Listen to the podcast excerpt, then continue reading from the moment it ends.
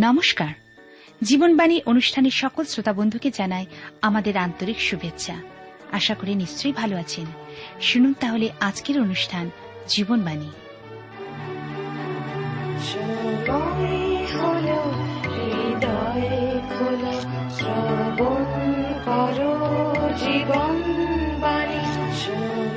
আমাদের জীবনে মনোনয়ন করতে হবে আমরা ঈশ্বরের দিকে দৃষ্টিপাত করব না জগতের দিকে?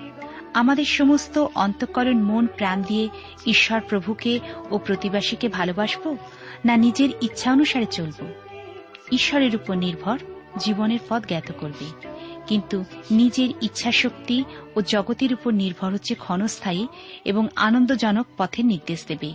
আর এ বিষয়ে জানতে হলে আপনাকে অবশ্যই শুনতে হবে আজকের জীবনবাণীর আলোচনা।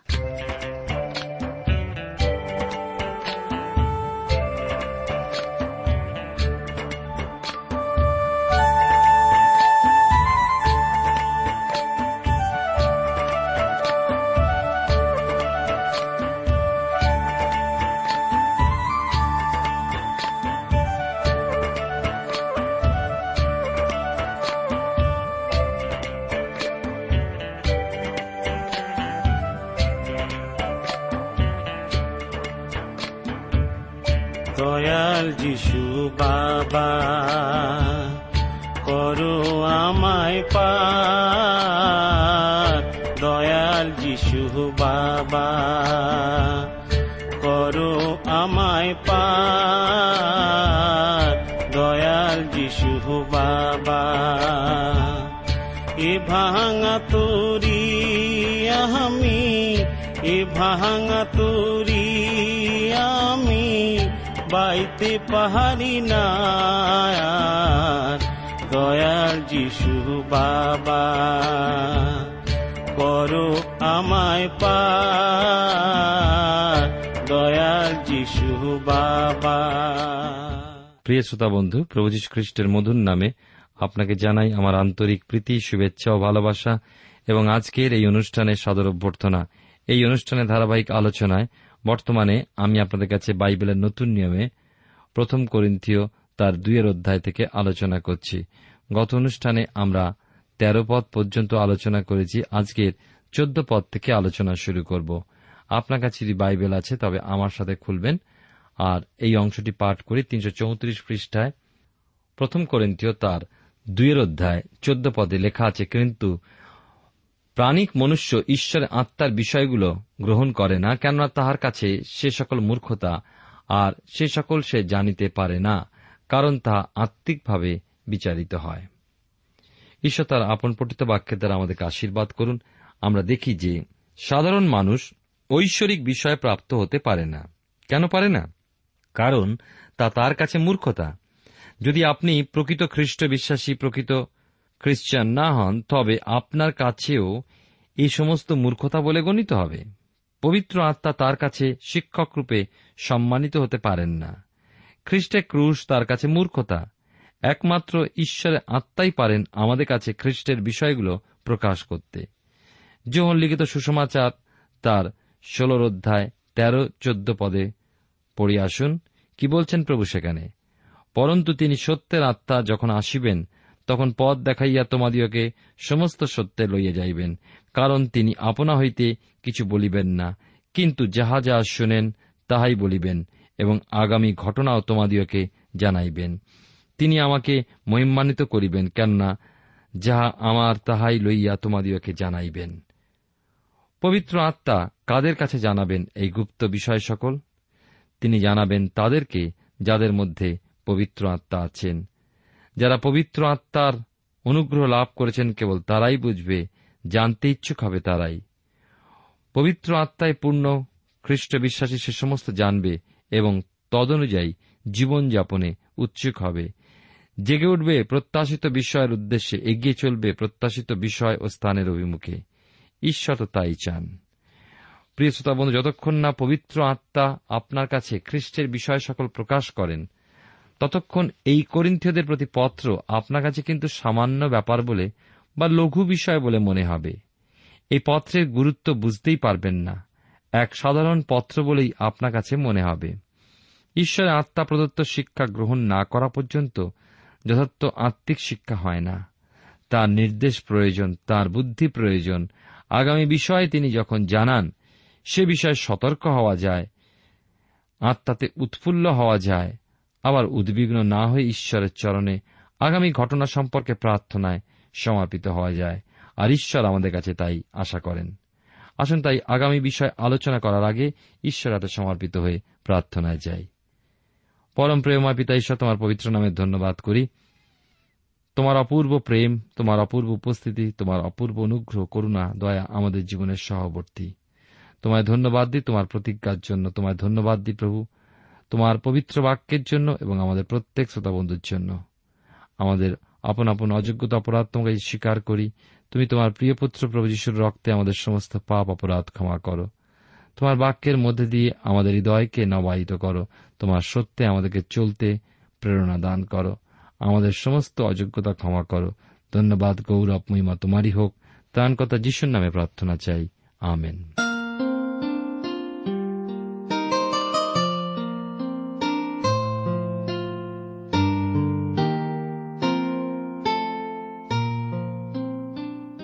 প্রিয় শ্রোতা বন্ধু, আপনি জীবনবাণীর অনুষ্ঠান শুনছেন। এই অনুষ্ঠানে আমি আপনাদের কাছে বাইবেলের নতুন নিয়মে প্রথম করিন্থীয় তার দুইয়ের অধ্যায় থেকে আলোচনা করছি। এই অধ্যায়ের শেষ দুটি পদ পাঠ করব। লেখা আছে এখানে, কিন্তু যে আত্মিক সে সমস্ত বিষয় বিচার করে, আর তাহার বিচার কাহারও দ্বারা হয় না। কেননা কে প্রভুর মন জানিয়াছে যে তাহাকে উপদেশ দিতে পারে? কিন্তু খ্রিস্টের মন আমাদের আছে। ঈশ্বরের আত্মায় পরিচালিত হওয়ায় ফলে খ্রিস্ট বিশ্বাসী থাকে অন্তর্দৃষ্টি। জাগতিক মনসম্পন্ন মানুষ এই আত্মা পরিচালিত মানুষের ঠিক বুঝে উঠতে পারে না। সাধু পৌল তাদের বিষয়ে বলছেন, কিন্তু যে আত্মিক, অর্থাৎ যার মধ্যে পবিত্র আত্মা রয়েছে, যে পবিত্র আত্মার বর্ষণে সিক্ত হয়েছে, ঈশ্বরের সেই সন্তান সমস্ত বিষয়ের বিচার করে। অর্থাৎ সেই সমস্ত বিষয়গুলো বুঝতে পারে, আর তাহার বিচার কাহারও দ্বারা হয় না। অর্থাৎ তাকে কেউ বিচার করতে পারে না, বুঝতে পারে না। আত্মিক মানুষের ও জাগতিক বা মাংসিক মানুষের মধ্যে বৈসাদৃশ্য চোখে পড়েছে কি আপনার? আত্মিক ব্যক্তি স্বর্গীয় সত্য বুঝতে উপলব্ধি করতে সমর্থ, অথচ নিজে কিন্তু অবদ্ধ হয়ে থেকে যায়। কেউ তাকে বুঝতে সমর্থ হয় না। সাধারণ মানুষের ধরাছোঁয়া অর্থাৎ বোধশক্তির বাইরে থেকে যায় আত্মিক ব্যক্তিগণ। এই জন্য এই জগতে সৎ পথে চলেও আত্মিক ব্যক্তি জগতের মানুষের বা নামধারী খ্রিস্টানের কাছে সৎ ব্যবহার পায় না, যে আত্মিক তার বিচার কাহারও দ্বারা হয় না। পবিত্র আত্মা যে আমাদেরকে খ্রিস্টের বিষয়ে জানিয়ে থাকেন, সে আমরা কারা? কাদেরকে জানিয়ে থাকেন পবিত্র আত্মা খ্রিস্টের বিষয় সকল? খ্রিস্টের মন যাদের আছে, তাদেরকেই জানিয়ে থাকেন।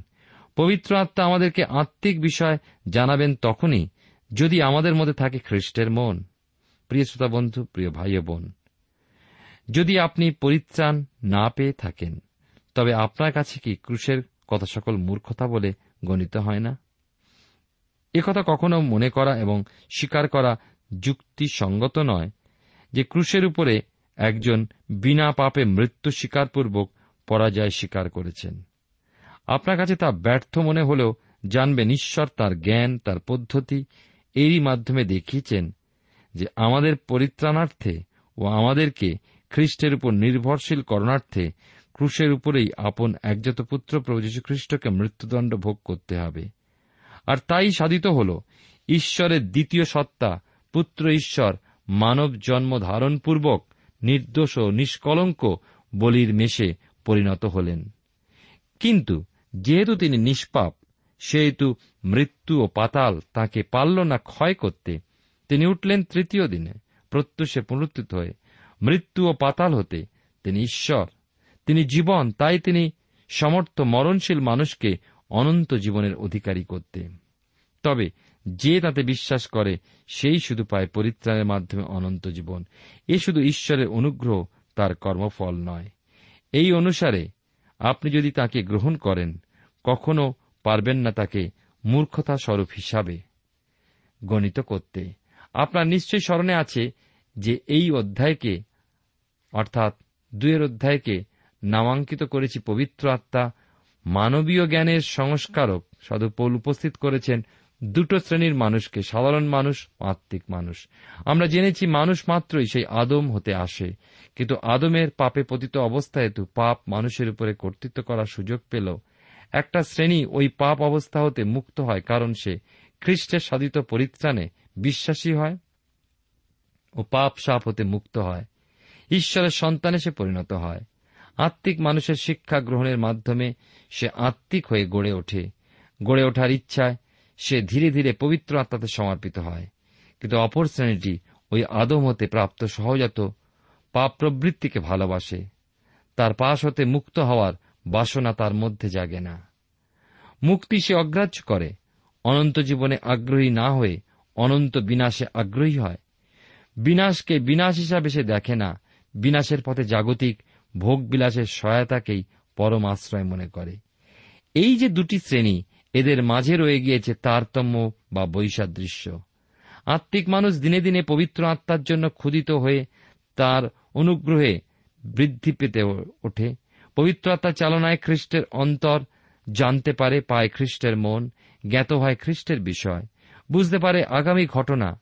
পশ্চাতের বিষয় হতে সে সম্মুখস্থ বিষয়ের প্রতি অগ্রসর হয়, আকৃষ্ট হয় সেই স্থান ও সেই বিষয়ের প্রতি, যা কোনো মানুষ কখনো চক্ষুতে দেখে নাই, কর্ণে শোনে নাই, তার হৃদয়ে কাশে ওঠে নাই। এগুলো ঈশ্বর যে শুধুমাত্র তার প্রেমকারীদের জন্যই প্রস্তুত করেছেন, তারা এই জগতে, এই শুষ্ক মরুপ্রান্তরে, এই মহাতৃষ্ণার দেশে যেন প্রত্যাশাসহ জীবন ধারণ করতে সমর্থ হয় এবং ওই প্রত্যাশার উপরে দৃষ্টি স্থির রেখে এগিয়ে চলে তারতম্য, ঈশ্বর পবিত্রতার দ্বারা স্বর্গীয় নিগড়তত্ত্ব তার কাছে প্রকাশ করেন।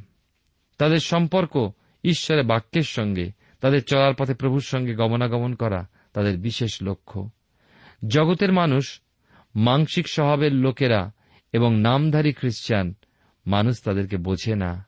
তাই আত্মিক লোকের ভাব সকল তাদের কাছে মূর্খতা স্বরূপ কিন্তু আত্মিক ব্যক্তির কাছে আত্মিক ভাব প্রভুর ক্রুশীয় যন্ত্রণাভোগ তার পুনরুত্থান ও পবিত্র আত্মার আনিত শক্তি ও স্বর্গীয় প্রকাশ সমস্তই ঈশ্বরের পরাক্রম প্রকাশ করে। আমাদের প্রার্থনা হোক ঈশ্বরের সে পরাক্রমের অধিকারী হয়ে ঈশ্বর দত্ত প্রকাশকে জেনে পবিত্র আত্মার আবেশে আমরা যেন প্রভুর আগমনের অপেক্ষায় থাকতে পারি, যেন ঈশ্বরের শক্তি লাভ করতে পারি।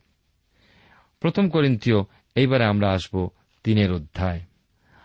আমাদের আলোচনার বিষয়বস্তু করিন্থীয়দের প্রতি প্রথম পত্রের তিনের অধ্যায়। প্রেরিত পৌলের প্রকাশে পাব ঈশ্বরের নির্ভুল যথার্থ ধারণা খ্রিস্টীয় সেবাকে কেমন বিশুদ্ধ করে তোলে। আমরা এর আগে পেয়েছি দু ধরনের ব্যক্তি আত্মিক ও জাগতিক। এবার পাব বিশ্বাসীদের মধ্যবর্তী দুটি শ্রেণি আত্মিক খ্রিস্টান ও জাগতিক খ্রিস্টান।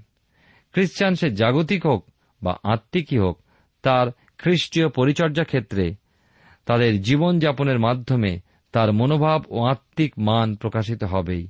তার এখন আসুন সেই শ্রেণির বিষয়ে লক্ষ্য করি আত্মিক জীবনে যারা শিশু, তারা খ্রিস্টীয় জীবনে অস্বাভাবিক বই কি? তিনের অধ্যায় প্রথম তিনটি পদ পাঠ করি লেখাচার হে ভাতৃগণ আমি তোমাদেরকে আত্মিক লোকদের ন্যায় সম্ভাষণ করিতে পারি নাই। কিন্তু মাংসময় লোকদের ন্যায় খ্রিস্ট সম্বন্ধীয় শিশুদের ন্যায় সম্ভাষণ করিয়াছি। আমি তোমাদিওকে দুগ্ধ পান করাইয়াছিলাম অন্ন দিই নাই, কেননা তখন তোমাদের শক্তি হয় নাই, এমনকি এখনও তোমাদের শক্তি হয় নাই। কারণ, এখনও তোমরা মাংসিক রহিয়াছ, বাস্তবিক। যখন তোমাদের মধ্যে ঈর্ষা ও বিবাদ রহিয়াছে, তখন তোমরা কি মাংসিক নও? এবং মানুষের রীতিক্রমে কি চলিতেছ না? কেন তারা শিশু? কেননা জাগতিক মনোভাব তারা পরিত্যাগ করতে পারেনি। আত্মিক পরিপক্কতার কথা ধারণায় আনতে পারে না। পত্রের প্রথমের দিকে সাধু পৌল এই মাংসিকতার বিষয় বলেছেন। শেষ ভাগে বলেছেন আত্মিক বিষয় সম্পর্কে। আমার মনে হয় এই মাংসিকতা বা জাগতিক স্বভাবের কথা বলতে বলতে সাধু পৌল ক্লান্তি অনুভব করেছেন এবং সেই জন্য বারো অধ্যায় শুনি তাঁর মুক্তির দীর্ঘাশ্বাস। হে ভাতৃগণ, আত্মিক দান সকলের বিষয়ে তোমরা যে অজ্ঞাত থাকো, আমার ইচ্ছা নয়। জাগতিক বা মাংসিক মনা খ্রিস্টানের মধ্যে আত্মিক উদ্দীপনার এই অভাব কেন? তা কি পবিত্র আত্মার বাসস্থান তার মধ্যে নেই তাই? না। এই অভাব এই জন্য যে সে খ্রিস্টের অনুগ্রহ জ্ঞানে বৃদ্ধিপ্রাপ্ত নয়। ঈশ্বরের বাক্যের সঙ্গে তার সম্পর্কের গুরুত্ব বা পরিণামটা এখানে দেখার বিষয়। বুঝতে হয় শিশুদের ন্যায় যে অবস্থা একজন বয়প্রাপ্ত আত্মিক মানুষের মধ্যে তার ইচ্ছার অভাবকেই প্রকাশ করে ক্ষমতা নয়। কারণ তার মধ্যস্থিত ইচ্ছা আগ্রহী তার ক্ষমতা বা ধারণ শক্তিকে পরিচালিত করে। একজন শিশু তার বৃদ্ধির পথে শিক্ষা প্রাপ্তির উদ্দেশ্যে অগ্রসর হতে পারে। তার শুরু পানীয় দুধ দিয়ে। সাধু পোল তাদের ন্যায় আত্মিক পথে মানুষকে চালিত করার ইচ্ছায়, প্রেরণায় প্রস্তুত করতে লাগলেন। শিক্ষার শুরুতে প্রথমে তাদের মানসিকতা বা জাগতিক স্বভাবের বিষয় সচেতন করে তুললেন। কেমন মানুষ এই শৈশব অবস্থার আত্মিক মানুষ? তারা তাদের আত্মিক লক্ষ্য পূরণের পথে জাগতিক বা মানসিক আচার আচরণ রক্ষা করে চলে। আত্মিক পথে থেকে মানসিকতার ইচ্ছা পূরণ করার চেষ্টা করে। আবার যেহেতু জাগতিক রীতিনীতিতে তারা নিজেদের পরিপূর্ণ প্রকাশে যে কোনো কারণেই হোক দ্বিধাগ্রস্ত হয়, সেহেতু আত্মিক পথে তাদের সেই মানসিকতা রক্ষা করতে চেষ্টা করে। মণ্ডলীর সেবাকে ক্রমশ জাগতিক ভাবধারায় পরিচালিত করে তৃপ্ত হতে চায় মাংসিক পিপাসায়। এই শ্রেণীভুক্ত এক ধরনের মানুষের কথা সাধুপল বলেছেন ফিলিপিও তার তিনের অধ্যায় উনিশ পদে। তারা খ্রিস্টের ক্রুশের শত্রু, তাহাদের পরিণাম বিনাশ, উদর তাহাদের ঈশ্বর। আত্মিক শিক্ষায় তারা বলিষ্ঠ, কিছু পরিপাক করার ক্ষমতা রাখে না। শিশুদের ন্যায় একমাত্র লঘু বিষয়, সাধারণ বিষয়, দুধই পরিপাক করতে পারে, অর্থাৎ হালকা আত্মিক আহারই তাদের গ্রহণযোগ্য। সাধু পোল করিন্থীয় মণ্ডলীর লোকদেরকে সতর্ক করেছিলেন যে তারা শিশুর মতোই স্ব স্ব ইচ্ছা পূর্ণ করতে অভিলাষী। নিজেদের মধ্যে দলাদলি, বিবাদ, ঈর্ষাকে স্থান দিয়ে চলেছে। এ সমস্ত আত্মিক জীবনে পরিপক্কতা আনয়ন করে না। প্রথম করিন্ত তার তিনের অধ্যায়, এবার দেখব চার থেকে আট পদে কি লেখা আছে। লেখা আছে, কেননা, যখন তোমাদের একজন বলে, আমি পৌলের, আর একজন আমি আপল্লর তখন তোমরা কি মনুষ্য মাত্র নও? ভালো আপল্ল কি? আর পৌল কি? তারা তো পরিচারক মাত্র, যাহাদের দ্বারা তোমরা বিশ্বাসী হইয়াছ।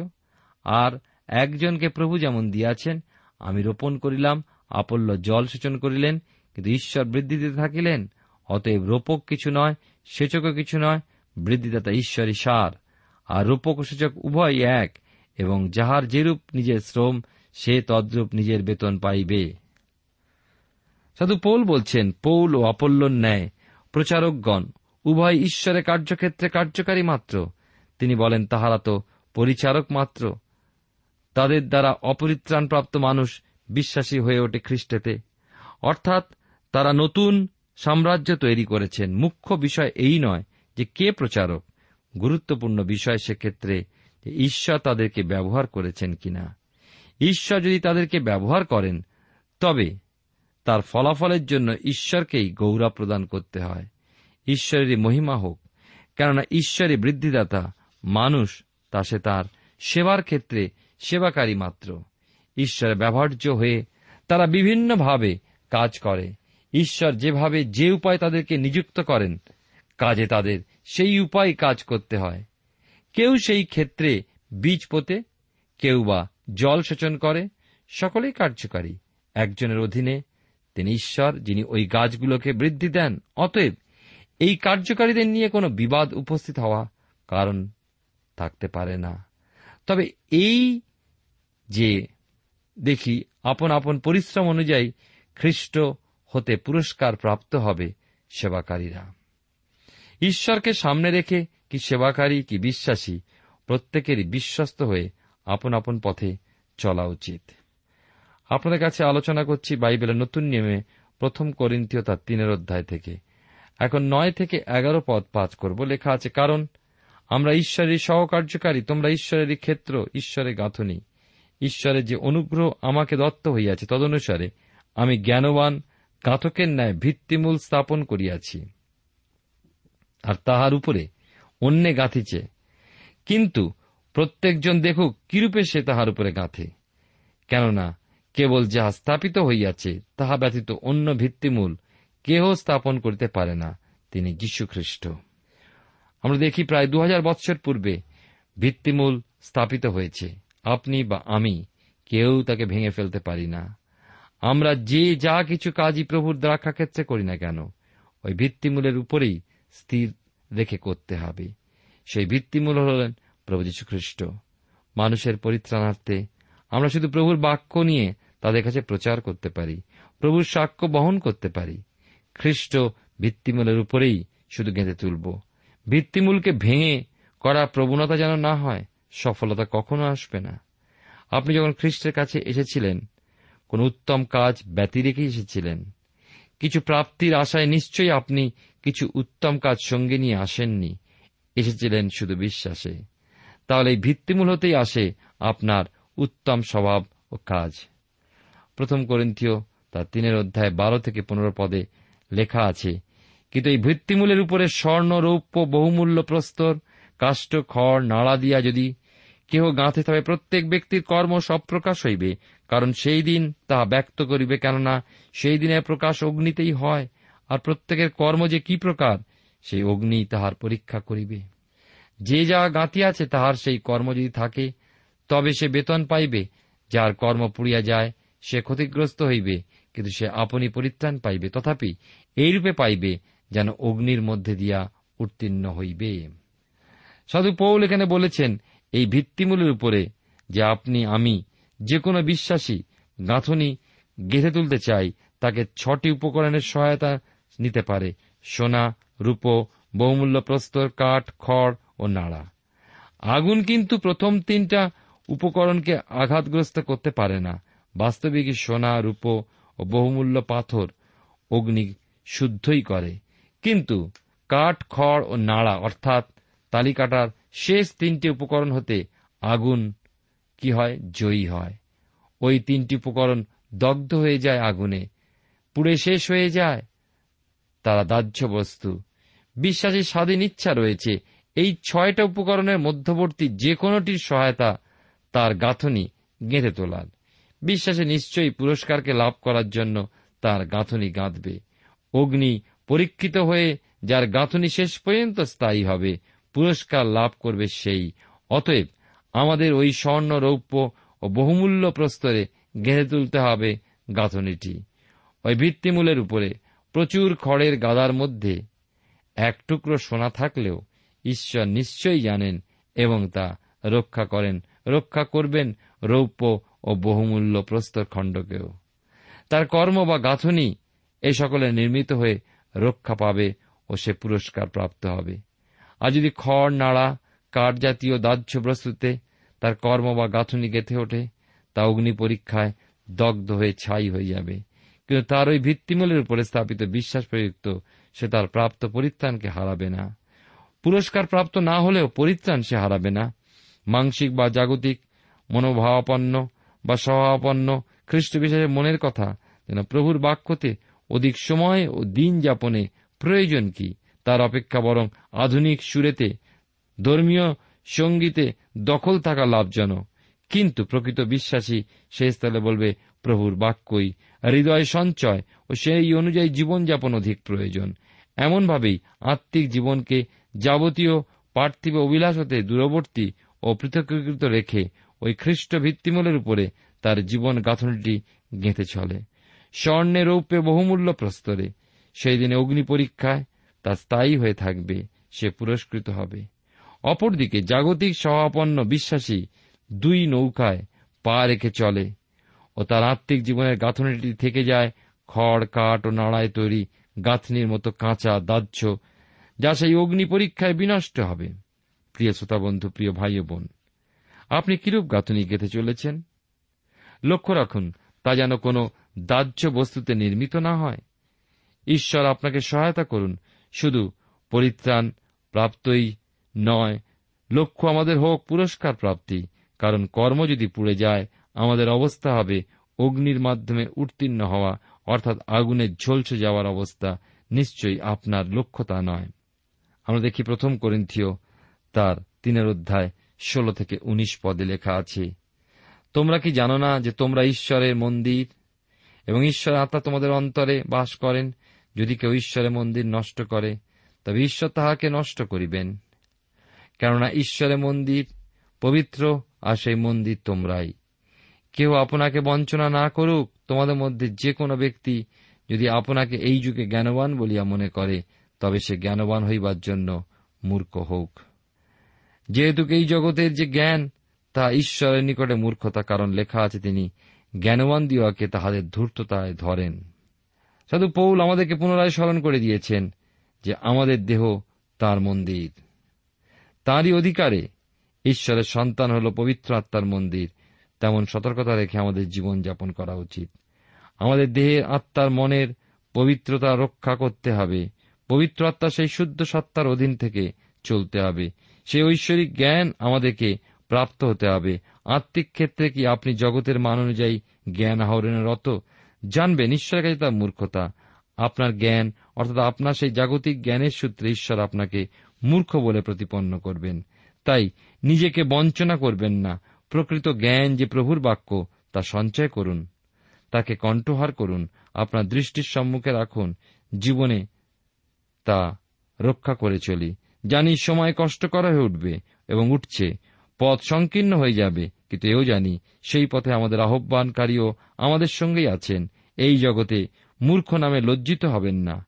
প্রভুর গৌরবার্থে সহ্য করুন, ঈশ্বর যথাযথভাবে তার পথে জ্ঞানী করে তুলবেন। ঈশ্বর আপনার জীবনে মঙ্গল করুন, প্রার্থনায় যাই। প্রেমময় পিতা, ঈশ্বর, তোমার পবিত্র বাক্যের জন্য ধন্যবাদ দিই।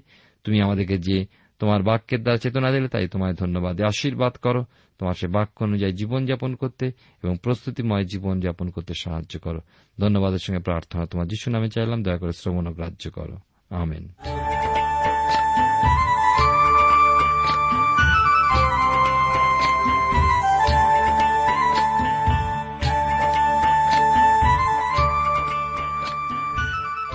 প্রিয় শ্রোতা বন্ধু, এতক্ষণ শুনলেন বাইবেল থেকে জীবনবাণীর আজকের আলোচনা। আমাদের অনুষ্ঠান কেমন লাগল? যদি এই বিষয়ে আপনি আরও কিছু জানতে চান এবং আপনার যদি বাইবেল না থাকে, তাহলে বাইবেল ছাড়া এই অনুষ্ঠান আপনি কেমনভাবে বুঝতে পারছেন, আমাদের ঠিকানায় শীঘ্রই লিখে জানান।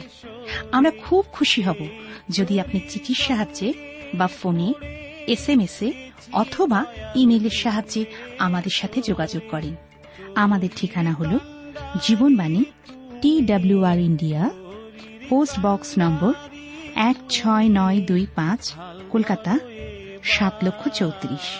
আবার বলছি, Jibanbani, T WR India, post box number এক ছয় নয় দুই পাঁচ, কলকাতা, সাত শূন্য শূন্য শূন্য তিন চার। আমাদের ইমেলের ঠিকানা হল Bengali TTV at radio eight eight two dot com আবার বলছি Bengali TTV at radio eight eight two dot com আমাদের phone number two four three eight double zero four five two four three eight double zero four five এবং আমাদের mobile নাম্বারটা লিখে নিন nine four double three four nine seven two three five আবার বলছি nine four double three four nine seven two three five আজকের সময় এখানেই শেষ। বিদায় নিচ্ছি। নমস্কার। ঝড় ওঠে, তুফান বহে, ঝরছে বাড়ি ধারা। তোরি আমার বিপদ মাঝে, মাঝ দরিয়ায় বাঁধা। দয়াল যিশু বাবা